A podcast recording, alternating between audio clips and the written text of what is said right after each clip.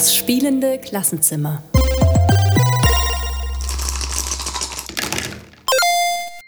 Hallo und herzlich willkommen. Äh, Daniel, freut mich sehr, dass du da bist. Vielen Dank, dass du dir die Zeit nimmst für das Gespräch heute. Daniel Zils, es gibt viel über dich zu sagen, aber vielleicht machst du das selber und stellst dich kurz vor. Wer bist du?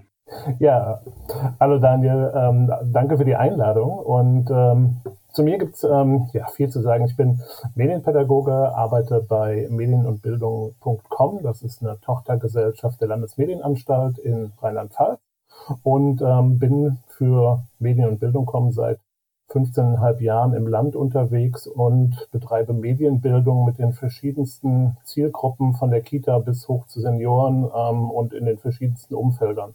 Also schulisch, außerschulisch, was man sich so vorstellen kann. Ja, das ist ein breites Feld und wir fokussieren heute aber mal auf ähm, einen Aspekt.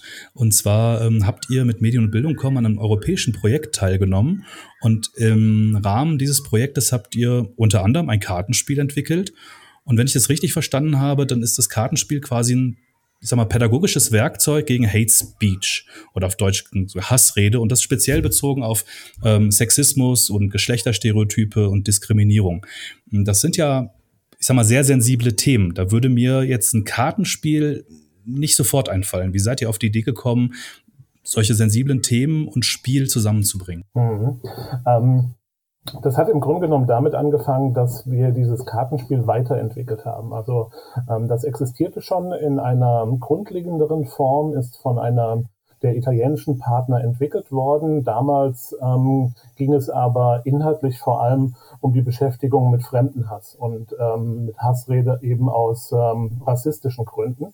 Und ähm, die Idee, die dann ähm, entwickelt worden ist und die dann gemeinsam von den europäischen Partnern ähm, in dem Projekt mit verfolgt worden ist, ist, wie kann man das noch ein bisschen weiter fassen? Also nicht nur auf den reinen Rassismus eingehen, sondern auch auf andere Dinge, die uns allen, den Kindern und Jugendlichen vor allem täglich im Netz passieren. Und da ist halt eben Hassrede etwas, ähm, was immer wieder vorkommt und auch ähm, Hassrede basierend auf Geschlechtszugehörigkeit, auf sexuellen Vorlieben und so weiter. Und da haben wir uns halt gemeinsam hingesetzt, haben uns dieses Kartenspiel, diese Vorlage angeschaut und haben die erweitert, ähm, damit die dann dementsprechend von Lehrenden eingesetzt werden kann, ähm, sei es in der Schule halt eben oder auch in außerschulischen Situationen. Und auch ich habe am Anfang so ein bisschen überlegt, ähm, passt das, ein Kartenspiel, ähm, um solche sensiblen Themen irgendwie anzusprechen oder ähm, irgendwie auch greifbar zu machen. Und in den Workshops, die wir dann durchgeführt haben, gerade am Anfang, wo wir noch so in der Entwicklung waren, wo wir immer wieder Sachen ausgetestet haben, haben wir festgestellt, ähm, dass dieses Spiel eigentlich eine ideale Idee ist dafür, weil ähm, ich finde, das Großartigste, was in diesem Spiel eigentlich drinsteckt, ist, es schafft Gesprächsanlässe. Und es schafft Gesprächsanlässe, um mit den Kindern und Jugendlichen in den Austausch zu kommen und ähm, dementsprechend sich diesen Themen dann anzunähern. Magst du mal, also das, das klingt sehr spannend, magst du mal ähm, ein bisschen erklären, wie das Spiel funktioniert? Mhm. Also bei dem Spiel geht es darum, dass ähm, wir die Gruppe, die dort spielt, in verschiedene Kleingruppen einteilen. Die ähm, übernehmen dann verschiedene Rollen für in dementsprechend verschiedenen Teams. Da gibt es zum einen eine Gruppe, die sich einen Charakter aussucht. Ähm, es gibt so ein paar vorgefertigte Charaktere. Sie könnten sich aber theoretisch auch einen aussuchen, der komplett ihrer Fantasie entspringt. Und ähm, anhand der Bilder, die auf den Karten sind von diesen Charakteren, soll sich die Charaktergruppe eine kleine Geschichte überlegen. Was ist das für ein Mensch, ähm, der oder die dahinter steckt? Also wie sieht's aus mit Freundschaften? Wie, wie sieht's aus mit sexuellen Vorleben? Wie sieht's in der Schule aus? Familie und so weiter. Ähm, diese Geschichte stellen Sie vor oder diesen Charakter stellen Sie vor und dann gibt es ein weiteres Team, das sogenannte Erzählerteam, ähm, das sich eine Situation aus vorgegebenen Situationen aussucht, ähm, in die dieser Charakter kommt. Ähm, das kann eben ähm, oder ist in den meisten Fällen eben so etwas wie ähm, der Charakter wird bedroht oder er wird beleidigt, sei es im Netz oder auch in, im echten Leben. Er wird aufgrund seines Aussehens oder ähm, seiner Art und Weise irgendwie angegangen. Und dann gibt es weitere Teams, die mitspielen und das sind die sogenannten alliierten Teams, weil die sollen sich dann aus Strategien, die ähm, auch teilweise dann eben schon da drin stecken in diesem Spiel auf Karten, sollen sie sich diese Strategien äh, anschauen und überlegen, welche Strategie wäre denn jetzt die beste für diesen Charakter in dieser Situation, wie er gegenüber diesem äh, Angriff quasi ähm, reagiert. Und äh, dann werden diese ganzen Dinge vorgestellt. Ähm, die Charakter ähm, oder das Charakterteam ähm, wählt sich auch zuerst verdeckt noch aus, welche Emotionen ähm, ihr Charakter wohl hat, wenn er in die Situation kommt. Und im Anschluss wird dann eben auch nochmal darüber diskutiert, ähm, beziehungsweise das Charakterteam sucht dann noch aus, welche ähm, Strategie sie wählen würden. Und dann wird im Anschluss meistens mit der ganzen Gruppe darüber diskutiert, Kennt ihr solche Situationen? Ist euch das schon mal selber passiert? Wie würdet ihr da selber reagieren? Habt ihr schon mal ähm, irgendwie so reagiert oder ähnliches? Mhm. Vielen Dank. Ich glaube, man kann sich das so ein bisschen vorstellen. Ihr ähm, habt ja die Materialien und auch ein Toolkit, so ein kleines Handbuch für ähm, ja quasi die pädagogische Begleitung des Spiels ähm, auf Deutsch ähm, bei Medien und Bildung.com online. Wir verlinken das dann unten in den Show Notes. Ich habe ganz viele Fragen dazu. Ich versuche die mal ein bisschen zu strukturieren. Ähm, du hast ja gesagt, das ist ein europäisches Projekt. Ähm, vielleicht fangen wir damit mal an, weil du eben erzählt hast, ihr habt das dann getestet. Und dann wäre meine Frage, ähm, auch als Spieleautor, wie habt ihr das gemacht in einem europäischen Projekt? Die Materialien sind jetzt alle auf Deutsch verfügbar, ähm, aber was für Partner hattet ihr und wie habt ihr die Tests durchgeführt? Wie habt ihr das mit, den, mit der Sprache gemacht, zum Beispiel im Projekt und dann auch in der Umsetzung im Spielen? Genau, also ähm, grundlegend die Projektsprache war natürlich erstmal Englisch. Ähm, das ist bei den meisten Erasmus Plus Projekten in Europa so, ähm, dass die Projektsprache dann erstmal Englisch ist. Und die Partner, die wir hatten, waren ähm, mehrere ähm, Organisationen. Ich glaube, drei waren es dann im Endeffekt aus Italien. Unter anderem war ein Frauenhaus dabei äh, und eine Organisation, die auch medienpädagogische Arbeit betreibt. Wir hatten einen Partner aus äh, Zypern. Das war ähm, ein Institut, das an der äh, Universität in Zypern ansässig ist. Und es gab noch einen Partner aus Litauen. Zu Beginn schaut man sich dann halt erstmal das Material an, was schon da ist, äh, was dann eben auch nicht nur auf Italienisch war, das Kartenspiel, sondern auch auf Englisch. Und ähm, jeder übersetzt natürlich erstmal so ein kleines bisschen für sich, aber dann ist natürlich in so einem EU-Projekt auch meistens äh, ein Budget dafür da, dass man das halt übersetzen lassen kann. Ähm, dementsprechend, dass man dann ähm, im Endeffekt nachher auch das deutsche Material hat, mit dem man arbeiten kann. Und was das Testen anging, da konnten wir natürlich zurückgreifen auf viele Schulen und Bildungseinrichtungen, mit denen wir schon lange zusammenarbeiten in Rheinland-Pfalz und ähm, wo wir dann fragen können, habt ihr nicht Lust? Wir haben hier ein Projekt, das würden wir gerne mal ausprobieren mit einer Schülergruppe. Ähm, könnt ihr euch das vorstellen? Und da haben wir dann ähm, acht Schulen ähm, gefunden, in Rheinland-Pfalz, mit denen wir das ausgetestet haben. Und das war dann meistens so ein Projekttag, wo man dann halt mehrere Stunden vor Ort war, das Spiel erklärt hat, dann einige Runden durchgeführt hat mit den Schülern und ähm, dementsprechend dann auch sich danach ein bisschen überlegen konnte, hat das alles gut funktioniert, so wie wir uns das vorgestellt haben, müssen wir irgendwo noch Anpassungen machen, ähm, was dann zum Beispiel dazu geführt hat, dass wir auch ähm, noch mehr Charaktere hinzugefügt haben weil ähm, verschiedene Charaktergruppen ähm, so ein bisschen unterrepräsentiert waren. Also es gab in der Originalfassung des Spiels zum Beispiel niemanden, der im Rollstuhl sitzt. Ähm, es gab, ähm, wir haben in dem Spiel mittlerweile eine Person, die ein Kopftuch trägt. Also das sind alles so Figuren, die dann nach und nach noch dazugekommen sind nach den Tests. Mhm, und das heißt, ähm, wenn ich das richtig verstanden habe, mm, ihr habt ähm, nicht ein Proto gehabt auf Englisch und habt mit dem Prototypen dann getestet und habt am Ende die Übersetzung gemacht, sondern ihr habt in den verschiedenen Stufen der Entwicklung mit äh, mehreren Sprachen gleichzeitig gearbeitet und wenn ihr was geändert habt, habt ihr dann auch die verschiedenen Sprachversionen und Prototypen bei den einzelnen Partnern ändern müssen. Genau. Also wir haben im Grunde genommen, wir hatten den Prototyp in Englisch, haben ihn dann äh, auf Deutsch übersetzt, haben mit dem gearbeitet. Und wenn ähm, neue Dinge bei uns in Deutschland dazukamen, haben wir die ins Englische übersetzt und den Partnern mitgeteilt, beziehungsweise bei manchen Sachen natürlich auch erstmal mit den Partnern darüber gesprochen und diskutiert, ist das jetzt etwas, was wir wollen, ist das etwas, äh, was ihr euch vorstellen könnt als Partner.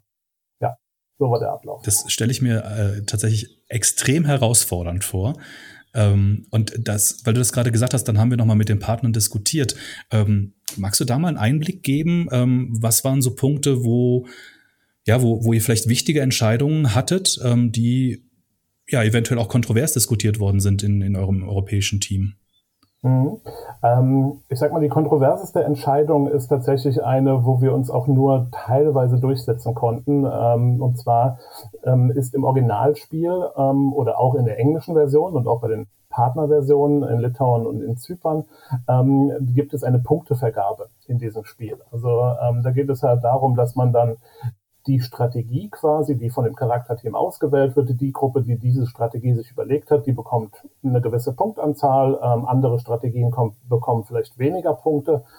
Und das hat meiner Kollegin und mir ziemlich widerstrebt, weil auf der einen Seite hat natürlich Punktevergabe etwas von einem Spiel und gehört auch bei vielen Spielen dazu und auch gerade Kinder und Jugendliche sind natürlich äh, immer angetan davon, wenn sie für irgendetwas Punkte bekommen und sich vergleichen können. Wir haben aber gedacht, dass das nicht zu dem Ziel oder zu dem Sinn und Zweck dieses Spiels passt, weil wir davon ausgehen, dass dieses Spiel eben in erster Linie dafür da ist, um Gesprächsanlässe zu schaffen, um ähm, darüber zu diskutieren, um vielleicht selber sich äh, zu reflektieren und ähnliches. Und im Endeffekt sind wir dann damit so umgegangen, dass wir gesagt haben, da die Partner sehr darauf beharrt haben und alle wollten, dass diese Punktvergabe im Spiel bleibt, haben wir sie im Deutschen, in der deutschen Version als optionale Regel drin gelassen, ähm, aber halt eben als optionale Regel. Hm, sehr spannend, weil das führt tatsächlich zu einer Frage, die ich mir auch äh, im Vorfeld notiert hatte. Ähm, du sprichst von Spiel und es ist ein Kartenspiel. Und wenn man bei euch in das Toolkit, in das kleine Handbuch reinguckt, dann steht da auch, naja, wir haben hier quasi Gamification gemacht. Und ähm, das ist ja genau auch einer der Punkte, den du gerade angesprochen hast. Gibt es eine Punktevergabe, keine Punktevergabe? Und äh, wie würdest du das aus deiner Perspektive beschreiben? Ist das jetzt Gamification? Wir hatten das in der ersten Staffel so definiert als ähm, ja, Spielelemente, die in einen spielfremden Kontext übertragen werden? Oder ist es wirklich aus deiner Sicht ein richtiges Spiel, das Kartenspiel, was ihr erstellt habt, äh, im Sinne dann auch von einem Game-Based Learning? Hm.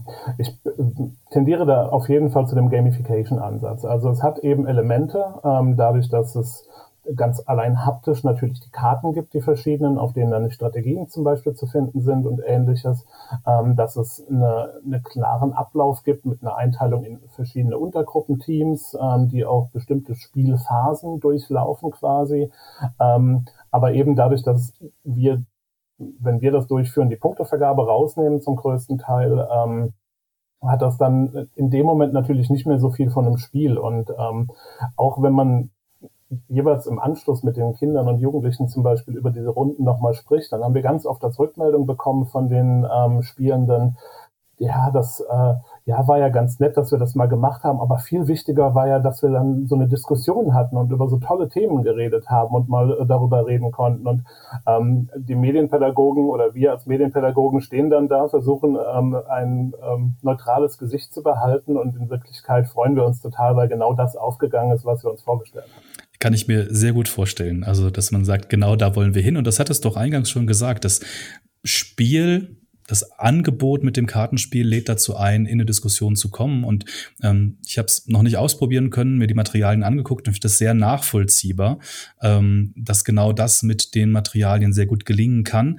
Die ähm, zweite Staffel hier ähm, ist eine Interviewreihe, die so ein bisschen unter einem vielleicht Titel stehen könnte wie Spiele können mehr. Und ähm, das schließt ja genau an das an, was du gerade gesagt hast. Ähm, aus deiner Perspektive, ähm, das Spiel als Medium jetzt hier in einem pädagogischen Kontext, welche Potenziale siehst du da? Was ich bei diesem Spiel ganz toll finde, und das ist etwas, was für mich auch natürlich bei, bei Spiel immanent ist, ähm, wir sprechen beim Spiel ja ganz oft von so einem so tun als ob. Und ähm, das steckt halt hier mit drin, weil äh, ganz viele Kinder und Jugendliche, das haben wir in den Workshops halt festgestellt, die wir mit denen gemacht haben, man merkt denen an, dass sie im Laufe der Runden ähm, nicht mehr von den Spielfiguren reden. Die reden halt eben nicht mehr von dem Charakter, den sie ausgewählt haben, sondern man merkt ihnen ganz deutlich an, die reden gerade über sich selber und die reden gerade über Dinge, die ihnen selber passiert sind, können sich aber, gerade wenn es um sensible Themen gibt, immer noch darauf zurückziehen und sagen, nein, nein, ich rede hier von Mary oder von Jack oder von sonst wem und äh, nicht gerade von mir selber. Und das ist etwas, was ähm, ja, was spielimmanent ist und äh, was meiner Meinung nach auch gerade in diesem Spiel, in Play 4, ähm, äh, eine ganz große Rolle spielt. Also im Sinne von Spiele können einen geschützten Raum bieten, so? Ja, genau. Spiele können einen geschützten Raum bieten. Ich kann ähm, ich kann es nutzen, um zum Beispiel ähm, Dinge von mir zu äußern oder ähm, ja, mein Innerstes nach außen kehren ist vielleicht zu viel gesagt, aber wirklich so ähm, sensible Dinge anzusprechen und habe aber immer noch den Schutzraum, dass ich ja eigentlich gerade im Spiel bin oder über eine Spielfigur rede und gar nicht über mich selber. Hm. Ihr habt ähm oder nochmal anders formuliert, ähm, sag mal, du hast es ja gerade gesagt, das sind eher so Gamification-Elemente und das ist spielerisch vergleichsweise einfach. Es ist ein klarer Rahmen, klarer Ablauf. Das Herausfordernde aus meiner Sicht sind die Themen, die ihr anpackt. Ähm, und ähm, ihr habt äh, beim Material als Altersgruppe angegeben 12 bis 18. Und ähm, das fand oh. ich sehr spannend, weil ich mir vorstellen kann, dass das einen großen Unterschied macht. Gar nicht auf der Spielebene, sondern auf der Ebene, wie die Themen verhandelt werden. Vielleicht auch welche Themen angesprochen werden, ähm, ob man das mit Zwölfjährigen oder mit 18-Jährigen macht. Wie sind da deine Erfahrungen aus den, aus den Tests, die ihr gemacht habt? das spielt wirklich eine große Rolle. Also das Alter spielt eine große Rolle, ähm, was erstaunlicherweise und tatsächlich auch ähm, erfreulicherweise gar keine so große Rolle spielt, ist so der formale Bildungsgrad. Also wir haben das getestet in ähm, quasi sämtlichen weiterführenden Schulformen in Rheinland-Pfalz. Also wir hatten auch eine Förderschule mit dabei. Und ähm, natürlich muss man in einem Workshop in der Förderschule muss man einiges runterbrechen. Also ähm, ein paar von den Strategien sind sehr ähm, sehr anspruchsvoll beschrieben quasi und sehr, also ähm, da geht es darum, vielleicht ähm, ich soll eine Bedrohung, die sich mir stellt, ähm, mit einem Gedicht beantworten. Ähm, in der Originalversion war das sogar ein Haiku. Ähm, nenne ein Haiku und äh, da würden wahrscheinlich die meisten Gymnasiasten äh, erstmal davor stehen und sagen, oh, wie ging denn nochmal ein Haiku? Ähm, das muss man dann natürlich so ein bisschen runterbrechen. Aber was das Alter angeht, ähm, merkt man ganz oft, weil es eben auch Dinge sind, die schon sehr junge Menschen und sehr, sehr äh, junge Schülerinnen und Schüler betreffen, dass es durchaus ähm, da auch schon Sinn ergibt. Also Kollege hat vor kurzem nochmal das Spiel, ähm, als es jetzt fertig war, dann mit in seine Schul-AGs genommen und hat gesagt, also mit den 12-, 13-Jährigen war das auch überhaupt kein Problem. Ähm, mit den 10-, 11-Jährigen, da hat das auch mal ausprobiert, die sind tatsächlich noch ein bisschen zu jung dafür. Da spielt das noch nicht ganz so so stark ähm, eine Rolle ähm, wie bei den Älteren. Aber klar, die Themen, ähm, oder ich sag mal, die, die Themen, die dort behandelt werden, die ziehen sich auch durch diese komplette Altersspanne, aber sie gehen, die Kinder und Jugendlichen gehen natürlich ein bisschen unterschiedlicher damit um. Hm. Was ich mir vorstellen kann, so als einer der, der Vorteile auch eines analogen Spiels, ist, dass du die Menschen in dem Fall Kinder und Jugendliche, ähm, zusammenbringst und sie in einem Raum zusammen sitzen und sich auch, ja, miteinander diskutieren können. Das hast du eben schon gesagt. Jetzt habe ich gesehen, dass ihr auch eine App entwickelt habt auf der Basis des Spiels. Kannst du zu der App noch mal was sagen? Also ähm, wie, wie ist die Idee entstanden, auch eine App zu machen? Und ja, wie, inwiefern ist die gleich oder anders wie das Kartenspiel, was ihr habt? Mhm. Also die App, ähm, die Idee, eine begleitende App zu machen, ähm, die war von Anfang an mit dabei. Die war auch im Antrag mit dabei ähm, äh, für dieses Erasmus Plus Projekt. Und ähm, das wurde dann quasi in der Projektlaufzeit so ein bisschen aufgeteilt. Also ähm, wir und die ähm, litauischen Partner äh, beziehungsweise die italienischen Partner waren eher so für diesen Bereich Kartenspiel zuständig. Ähm, die App haben dann eher die Litauer gemeinsam mit den Zyprioten ähm, erstellt.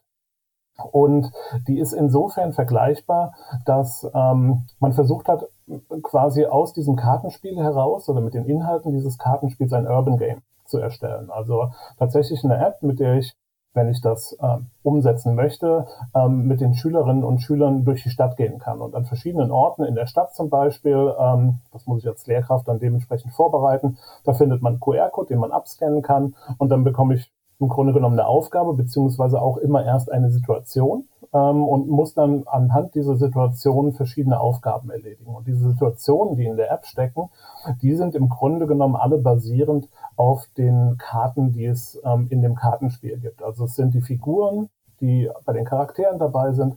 Es sind Situationen, die dabei sind.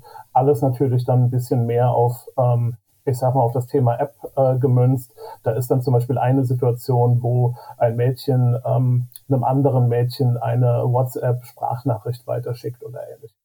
Wie unterscheidet sich denn, also das ist gerade beschrieben, es baut darauf auf, aber äh, wie weit unterscheidet sich dann die, sag mal, die, die pädagogische Anwendungen. Zum einen kann ich rausgehen und Orte nutzen. Ja, wenn du das nochmal noch mal aufmachst als Vergleich, ähm, wo, wann, wie, warum würdest du das Kartenspiel einsetzen und wo würdest du sagen, naja, da lohnt es sich das eher mit der App zu arbeiten, weil ihr beides angeboten habt und wenn ich das richtig gerade bei dir rausgehört habe, hat es ja auch einen, weiß nicht, einen anderen Fokus vielleicht nicht, weil es doch ausgewählte Inhalte sind, aber es ist doch nochmal ein anderer Rahmen, in dem gearbeitet wird, ne? Es ist, ähm, also es ist schon sehr unterschiedlich in dem Sinne, dass man nicht zum Beispiel mit der gesamten Klasse in einem Raum sitzt und äh, dann auch mit allen diskutieren kann und alle sich so einbringen können, sondern bei den mit der Methode, mit der App geht es darum, dass halt Kleingruppen unterwegs sind. Ähm, die Kleingruppen teilt man auch ein bisschen auf ähm, und hat die dann aber auch eben dementsprechend an verschiedenen Punkten oder an verschiedenen Orten zeitgleich. Und ähm, die Lösungen für ich sag mal, oder die, die äh, Entwicklungen von Strategien, die es ähm, auch bei, der, bei dem Kartenspiel gibt, die sind bei der App dann sehr fokussiert eben auf diese Kleingruppe. Das wird dann im Endeffekt natürlich nochmal alles an die Lehrkraft geschickt und der kann sich das alles anschauen, kann darauf aufbauen, vielleicht auch nochmal eine Stunde machen, wo darüber diskutiert wird. Aber ähm, es geht mehr so um diesen Kleingruppencharakter ähm, und sich vielleicht in einer kleineren Gruppe intensiv damit jetzt mal auseinanderzusetzen und gemeinsam was zu überlegen. Ähm, deswegen gefällt mir persönlich tatsächlich äh, das Kartenspiel auch ein bisschen besser, weil ich da die Chance habe, wirklich mit allen in die Diskussion zu kommen und auch ähm, diejenigen mit einzubeziehen, die vielleicht sonst in der Klasse halt nicht so hervor, sich hervortun mit Wortbeiträgen, die aber vielleicht äh, sehr gut nachvollziehen können, welche ähm, Punkte in diesem Spiel angesprochen werden, weil sie halt vielleicht selber ähm, davon schon betroffen waren oder das mitbekommen haben. Hm. Du hattest vorhin beim Kartenspiel gesagt, ihr habt dann kontrovers diskutiert, aber am Ende ein Punktesystem stehen lassen. Ähm, wie sieht das aus mit den Spielelementen in der, in der App-Umsetzung? Ist das ähnlich mit einer Bepunktung oder habt ihr da eine andere Form gefunden? Ähm, das ist ähnlich, allerdings ein bisschen heruntergebrochen. Also ähm, auch da gibt es die Möglichkeit, ähm, dass man Punkte vergibt. Bei der App sieht es so aus, dass man quasi zum Schluss, nachdem man dann verschiedene Orte durchlaufen hat, dort verschiedene Aufgaben hatte, wie ein bestimmtes Foto zu machen und hochzuladen oder einen bestimmten ähm, Satz sich zu überlegen zu irgendwas, dass es am Ende nochmal ein Quiz gibt in dieser App äh, und man dieses dann beantwortet und darüber dann natürlich dann pro Kleingruppe sich auch Punkte erspielt quasi. Mhm, okay. Die äh, App und auch ähm, Begleitmaterial kann man auch runterladen. Ist verfügbar für ähm, Apple und für Android, richtig? Genau, richtig. Ist für beide großen Systeme äh, verfügbar, ist kostenlos äh, und auch das Material, wie du schon gesagt hast, kann man kostenlos bei uns runterladen. Genau, das verlinken wir auch unten in den Show Notes. Mm, dann kann jeder mal reingucken. Ich finde es ist immer eine Herausforderung über Spiele, die, naja, ähm, analog auf jeden Fall haptisch sind und, ähm, naja, auch so ein digitales Spiel, das guckt man sich am besten mal an. Ähm, ihr habt ja auch Grafiken und Illustrationen dabei ähm, und ähm, das ist sicherlich einer der, der Punkte auch, du hast das ganz am Anfang mal gesagt äh, in unserem Gespräch, ähm, ja, es ist Material da, was einlädt, sich damit zu beschäftigen. Es ist ja nicht nur ein Rahmenwerk. Und ähm, vielleicht so Richtung Abschluss des Gesprächs. Ähm, ich habe dich mal kennengelernt als Experten für digitale Spiele und äh, war dann sehr überrascht zu sehen, dass du äh, hier ein analoges Spiel machst. Und ähm, eben hast du gesagt, du würdest jetzt sogar das Kartenspiel lieber einsetzen, wenn die Möglichkeit dafür ist, als das ähm, digitale Spiel und die App. Ähm, vielleicht nochmal so eine allgemeinere Ebene zu finden wo sind aus deiner Sicht, wo du mit beiden ähm, Formen gearbeitet hast, ähm, Vor- und Nachteile von, von digitalen Spielen und analogen Spielen fürs, fürs Lernen, ähm, für, den, für die pädagogische Arbeit. Ähm, insofern, da du ja auch viel außerhalb von Schulen arbeitest, gerne auch noch mal in einem, in einem größeren Kontext so aus deiner Erfahrung raus. Mhm. Ich glaube, digitale Spiele ähm, bieten, gerade wenn ich jetzt zum Beispiel den schulischen Einsatz mir anschaue, ähm, dann bieten digitale Spiele auch am ehesten die Möglichkeit, sie als ähm, als Teaser zu nehmen oder halt eben äh, um Gespräche ähm, zu initiieren, um Gesprächsanlässe zu schaffen. Also ähm, ihr habt damit in der ersten ähm, Staffel ja auch schon drüber gesprochen, ähm, wenn wir digitale Spiele in der Schule einsetzen wollen, dann haben wir äh, den Jugendschutz, der dann eine Rolle spielt. Wir haben die technische Ausstattung, die eine Rolle spielen muss. Und viele Spiele sind ja dann doch eher so gemacht, dass man halt für sich alleine spielt oder wenn man im Team spielt, ähm, dann vielleicht nicht unbedingt darauf achtet, was wird denn hier gerade in dem Spiel überhaupt an Story mir mitgegeben oder an, an Denkansätzen oder ähnliches. Deswegen, ähm, gerade wenn man so in den geschichtlichen Bereich guckt, finde ich solche Spiele ähm, wie Valiant äh, Heroes, ähm, also The, The Great War oder ähm, ähnliche Dinge, die sich halt um bestimmte ähm, zeitliche Abläufe beschäftigen, finde ich dann super als äh, Möglichkeit, das als Gesprächsanlass äh, mir mal anzuschauen. Und ein analoges Spiel ist dann äh, natürlich im Klassenverband immer leichter nochmal einzusetzen, äh, um dann halt eben auch selber aktiv zu werden oder ähnliches. Ähm, ich finde, dass beides natürlich seine Berechtigung hat. Ähm, ich denke auch, dass es schön wäre, wenn ähm, Computerspiele oder digitale Spiele ähm, noch ernster genommen werden würden, ähm, weil es da schon einige gibt, mit denen man wirklich gut auch äh, in Bildungssituationen arbeiten kann. Ähm, aber die Erfahrung zeigt, dass man mit so einem Kartenspiel vielleicht noch eher in Schule reinkommt, als äh, mit der Idee, ein digitales Spiel dort in, in den Unterricht mit reinzutragen. Das finde ich ja jetzt spannend. Warum das denn? Also es überrascht mich tatsächlich auch, weil, aber nee, erzähl mal, warum hast du den Eindruck? Ich, also es gibt schon eine, eine ähm, schon eine große oder ich sag mal, ja, ich bin überlegen, wie ich das am besten so formuliere, aber ähm, ich sag mal, die Akzeptanz von digitalen Spielen ist gewachsen in den letzten Jahren und Jahrzehnten, das auf jeden Fall. Aber ähm, sie werden immer noch, das ist meine Erfahrung zumindest mal, mit einer gewissen Skepsis gesehen. Ähm, ob das ja nicht vielleicht doch, das ist ja nur ein Spiel.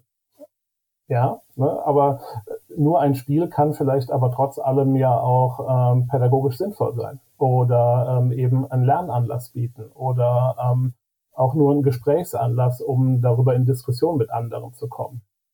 Und das ist, was so die allgemeine Wahrnehmung angeht, zumindest mal ist das mein Eindruck auch immer noch, ähm, ist es da ein bisschen schwieriger tatsächlich. Ja, ich finde das, äh, deshalb habe ich auch gerade so überrascht reagiert, ähm, was du als Argumente jetzt gerade gebracht hast, habe ich auch in Bezug auf Karten und Brettspiele immer wieder gehört. Das ist ja nur ein Spiel, das können wir mal vor den Ferien machen. Ähm, und da würde ich sagen, also aus meiner Sicht gar nicht so ein großer Unterschied, ob das jetzt analoge oder digitale Spiele sind, sondern ähm, so die Idee, dass Spiel ein ernsthaftes Medium sein kann, was eben, ja, wie du sagst, als Anlass oder auch wirklich als Lernmedium genutzt werden kann, dass das für beide tatsächlich noch auf viele Vorbehalte trifft bei Lehrerinnen und Lehrern. Und aus meiner Erfahrung heraus tatsächlich, ähm, je höher die Klassenstufe ist, also äh, in der Grundschule wird tatsächlich viel mit Spielen gearbeitet oder in vielen Grundschulen wird mit Spielen gearbeitet. Und je weiter du gehst, ähm, wenn du dann in Richtung Oberstufe gehst, ähm, da heißt es ganz oft, naja, da hat das keinen Platz mehr. Ähm, und gerade da sehe ich aber ein Riesenpotenzial. Ja, ähm, das wird vielleicht nachher nochmal so ein bisschen abge, ähm, ja, nicht abgemildert, aber wenn ich jetzt selber so meine Schulzeit mir nochmal vor Augen rufe, die jetzt auch schon sehr lange her ist. Aber ich glaube, so das Einzige, was mir da an Spiel vorgekommen ist, jetzt wirklich außerhalb dieses, was du sagst, kurz vor den Ferien spielen wir das jetzt nochmal oder ähm, dann spielen wir halt in Mathe in der Vertretungsstunde mal Mathekönig oder irgendwie Rechenkönig mit den vier Ecken und die schnellsten Kopfrechner kommen halt weiter. Ähm, ich glaube, das Einzige, was mir später nochmal als Spiel begegnet ist in der Oberstufe, war das Börsenspiel von der Sparkasse gefördert wo dann die Oberstufenkurse ähm, sich zusammengesetzt haben, Kleingruppen gebildet haben, die mit virtuellem äh, D-Mark damals noch dann irgendwelche Aktien erworben haben. Und die Siegergruppe durfte dann nach Frankfurt an die Börse fahren und äh, sich das mal anschauen. Warst du in Frankfurt? Äh, nee, wir waren in Düsseldorf. Aber interessant, ähm, wäre das jetzt ähm, quasi so, wenn da ein Player, ein Anbieter dahinter steht, der, den man als seriös einschätzt, dass das quasi sich dann überträgt. Also wenn ich das jetzt richtig verstehe, dein Beispiel wäre das quasi, das konnte damals in die Schule rein, weil das eben von einem externen Partner kam, dem man eine hohe Seriosität zuschreibt und deshalb durfte dann auch das Spiel in die Schule. Ja, das kann ich mir schon vorstellen. Also ich bin mir auch nicht mehr ganz sicher, aber ich glaube, dass wir ganz oft ähm, natürlich ähm, gerade am Anfang, wenn wir jetzt mit den Schulen gesprochen haben oder halt mit den Lehrkräften, äh, mit denen wir schon zu tun hatten vorher, ähm, dass wir das Spiel gar nicht so sehr in den Fokus am Anfang gerückt haben, sondern ähm, wir Pädagogen sprechen ja dann immer gerne von Methoden, die wir haben. Mhm. Äh, und äh, dass diese Methode halt mit dem Spiel zusammenhängt, ähm, das wird dann zwar auch äh, mit erzählt, aber ich glaube, wenn dann schon mal vorher so dieses, da ist eine Methode, wie man ähm, Hate Speech im Internet begegnen kann, ähm, das öffnet wahrscheinlich mehr Türen, als wenn wir jetzt nur das Spiel vorschieben würden zuerst. Jetzt hast du wahrscheinlich gesagt, da frage ich nochmal nach, ist das jetzt die Erfahrung tatsächlich aus, den, aus der Suche nach Schulen zum Testen und Ausprobieren des Spiels, das ihr entwickelt habt? Also wir haben tatsächlich das Glück gehabt, dass wir ähm, alle Schulen, die wir angefragt haben, äh, dass die Ja gesagt haben. Ähm, das hängt aber auch mit Sicherheit damit zusammen, dass wir eben seit 17 Jahren ähm, in Rheinland-Pfalz ähm, verhaftet sind, dass wir ähm, mit ganz vielen Schulen im Land schon gut zusammengearbeitet haben und auch ähm, ein gewisses Standing einfach haben in der Schullandschaft beziehungsweise im Bildungsbereich in Rheinland-Pfalz und dass dann eben, ne, wie du sagst, der seriöse Partner, der anfragt, ähm, der wird dann eher auch reingelassen, äh, ohne jetzt, dass man das komplett vorher auf links dreht, um zu gucken, was da drin steckt.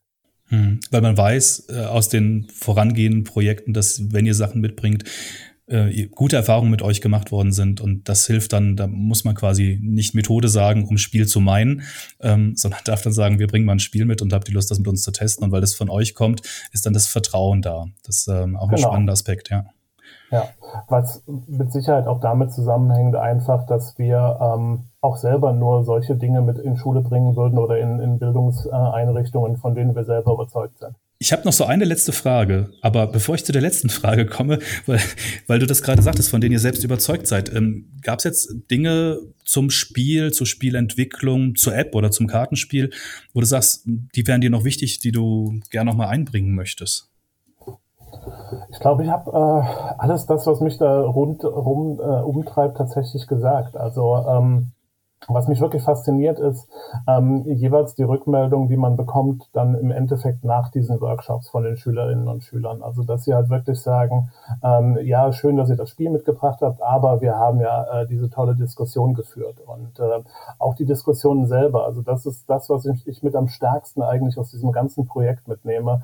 Die Dinge, über die Schülerinnen und Schüler anfangen zu erzählen, selbst wenn dann von außen jemand kommt, den sie vorher noch nie gesehen haben. Ähm, in einem Fall war es sogar so, ähm, können wir vielleicht auch noch in die Show Notes packen. Wir haben ein paar YouTube-Videos ähm, rund um dieses Projekt, unter anderem auch einen Doku-Clip, der so ähm, 12, 13 Minuten lang ist.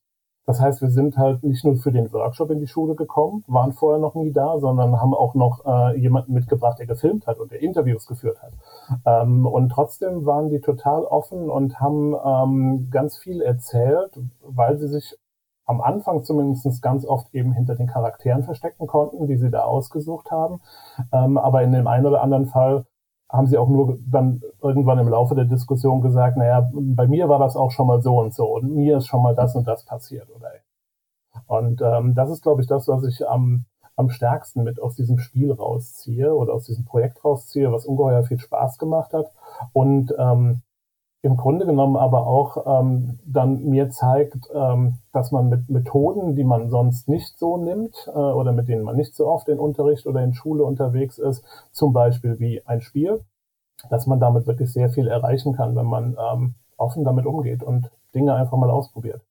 Ja, also das äh, Video packen wir auf jeden Fall in die Show Notes. Das hatte ich zur Vorbereitung auch gesehen und war sehr beeindruckt. Das war das in der Realschule, ne?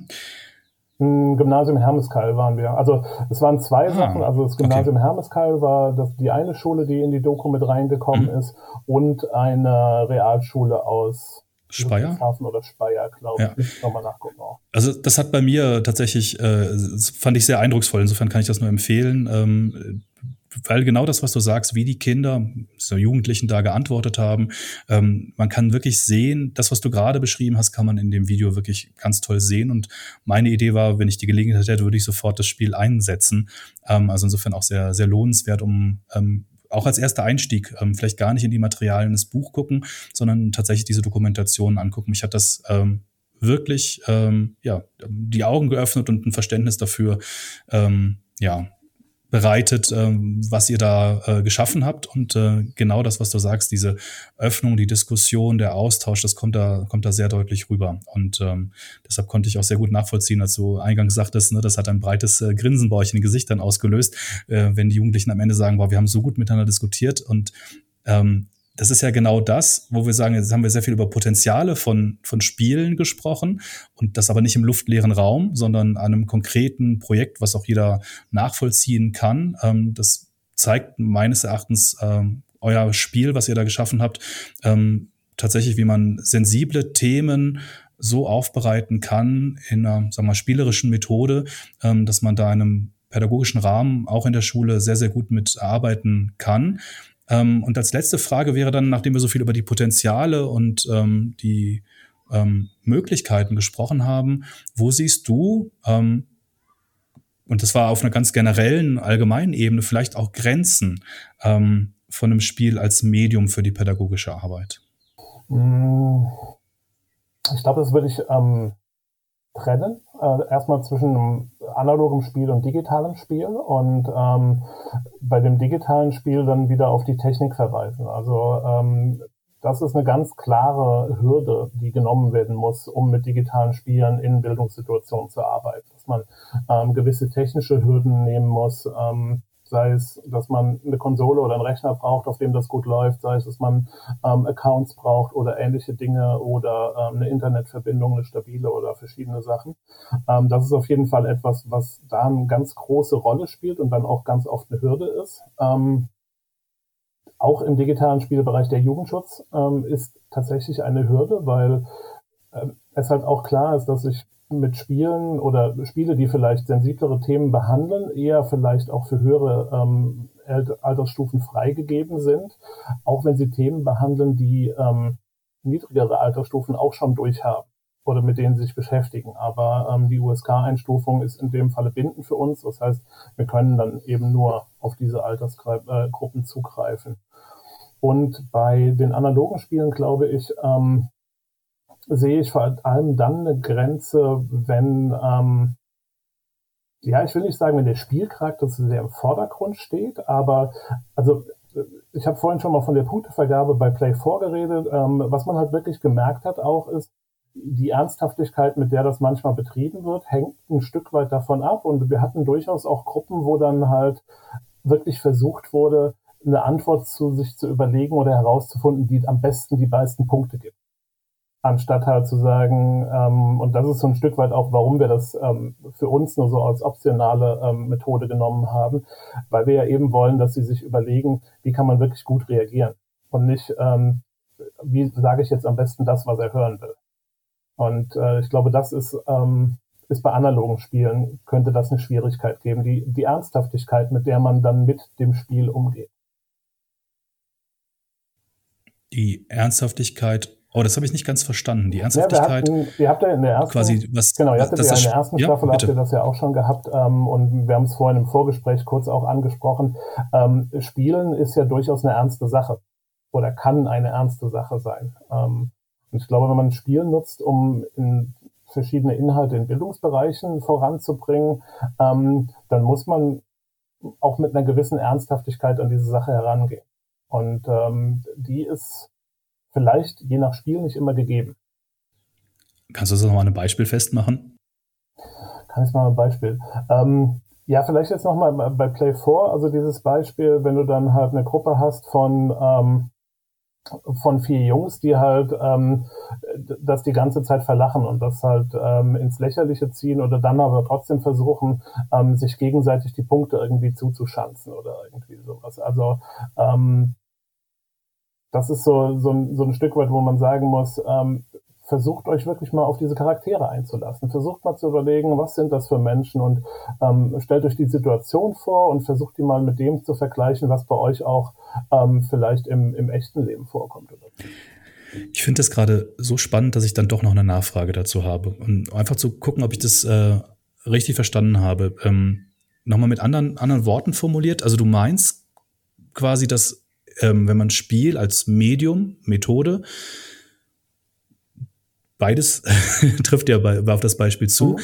dann habe ich auf der einen Seite eine die Ebene der, der spielerischen Elemente und ich habe die inhaltliche Ebene, die Lernebene, ne? die thematische Ebene. Und mhm. ich versuche natürlich, das ähm, miteinander zu verknüpfen. Und du würdest sagen, ähm, eine Grenze oder zumindest eine, eine Hürde oder eine Gefahr vielleicht sogar besteht darin, dass man quasi das auseinander nimmt, was ihr im Spieldesign zusammengepackt habt und eben nur diese spielerische Ebene mit den Punkten bedient ähm, und damit quasi ja ähm, das Spiel als Ganzes ein bisschen kaputt macht, weil man die beiden Ebenen trennt und quasi nur auf Punkte spielt und ähm, damit dann nur diese eine Ebene mit reinnimmt und die andere Ebene dann, dann rauslässt. Ja, da, genau, das trifft. Also, dass halt wirklich ähm, diese Inhaltsebene dann in dem Moment ähm, abgelöst ist und es total egal ist, ob es jetzt gerade um ähm, Hate Speech in Online-Communities geht oder ob äh, Verhalten auf dem Schulhof oder ähm, die ähm, Lieblingsserie äh, im TV am Nachmittag oder ähnlich.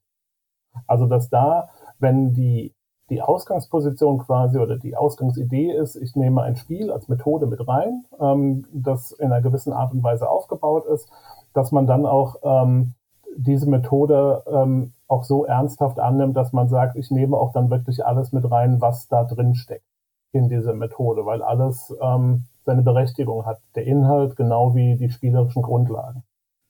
Hm. Das berührt tatsächlich eine Kernfrage ne, des Spiels ähm, als Medium für das Lernen, ähm, das Verhältnis von Spiel und Lernen. Ähm, und du hast ja oft den Effekt, dass das Lernen, diese Lernaspekte überwiegen und die Spielaspekte in den Hintergrund treten. Und deswegen sind Lern, sogenannte Lernspiele oft furchtbar langweilig und werden schnell als, ähm, man nennt es auch Chocolate Covered Broccoli, ne? Also mhm. so irgendwie, ich will dir was geben und mach da irgendwie net Zucker drüber. Ähm, ähm, und dann fand ich das spannend, weil du das gerade gesagt hast. Eigentlich ist ja die Idee von vielen, auch meine Idee zu sagen, wir stellen das Spiel in den Vordergrund und das Lernen geht dann damit einher. Das heißt, das ist eine Funktion, dass man im Spiel auch etwas lernen kann. Und du hast das gerade ähm, ein bisschen anders formuliert und sagte, eigentlich muss ich das Lernen in den Vordergrund stellen, damit das Spiel nicht davon losgelöst werden kann.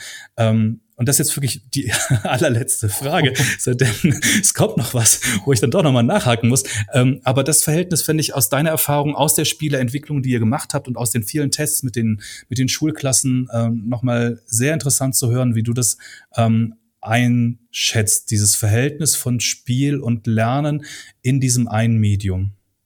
Hm. Wie schätze ich das ein?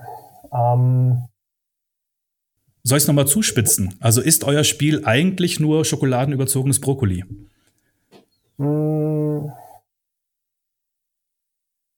Vielleicht ist es das sogar. Also vielleicht kann ich tatsächlich sagen, dass das ist. Ähm, wobei, nein, eigentlich kann ich es nicht sagen. Es ist nicht schokoladenüberzogener Brokkoli, weil es ist nicht so, dass wir ähm, mit dem Spiel tatsächlich verfolgen, dass ähm, die Kinder und Jugendlichen sich danach anders verhalten mit dem, was ihnen täglich im Netz blüht zum Beispiel, sondern wir geben ihnen Möglichkeiten an die Hand. Wir wollen ihnen zeigen, ähm, es gibt Arten und Weisen, wie du auf das, was dir dort täglich passiert, reagieren kannst. Und wenn du jetzt selber nicht auf die Idee kommst, wie das geht, schau mal in dieses Spiel. Schau mal, ähm, was deine Klassenkameraden denken darüber. Ähm, vielleicht kommt ihr gemeinsam auf eine Idee, wie man damit umgehen kann. Ähm, von daher würde ich sagen, es ist nicht so, dass da das der Lerninhalt in dem Moment ähm, im Fokus steht, sondern es äh, steht eher im Fokus zu zeigen, es gibt Möglichkeiten, sich dagegen zu wehren. Und es gibt Möglichkeiten, sich dagegen zu wehren, ohne jetzt vielleicht beleidigend zu werden oder um ohne durchzudrehen oder sonst was, sondern ähm, man kann auf verschiedene Arten darauf reagieren. Und hier kannst du mal ausprobieren, wie das ist, wenn du darauf reagierst und was dann vielleicht passiert. So würde ich das eher umschreiben. Vielen Dank, Daniel. Für mich, ich könnte jetzt ein Schleifchen drum machen. Wie sieht's bei dir aus? Ich äh, halte dir gerne den Finger, während du die Schleife machst. Es war ein sehr schönes Gespräch. Ja, ganz herzlichen Dank für deine Zeit ähm, und äh, die Vorstellung des Spiels. Ich hoffe, dass es viel Anwendung findet ähm, und hoffe, dass ich es selbst auch mal einsetzen kann. Ähm, ja, und dann würde ich sagen, ähm, Deckel drauf. Wunderbar. Ich danke dir. Deckel drauf. Dankeschön, Daniel. Genau. Bis bald. Tschüss.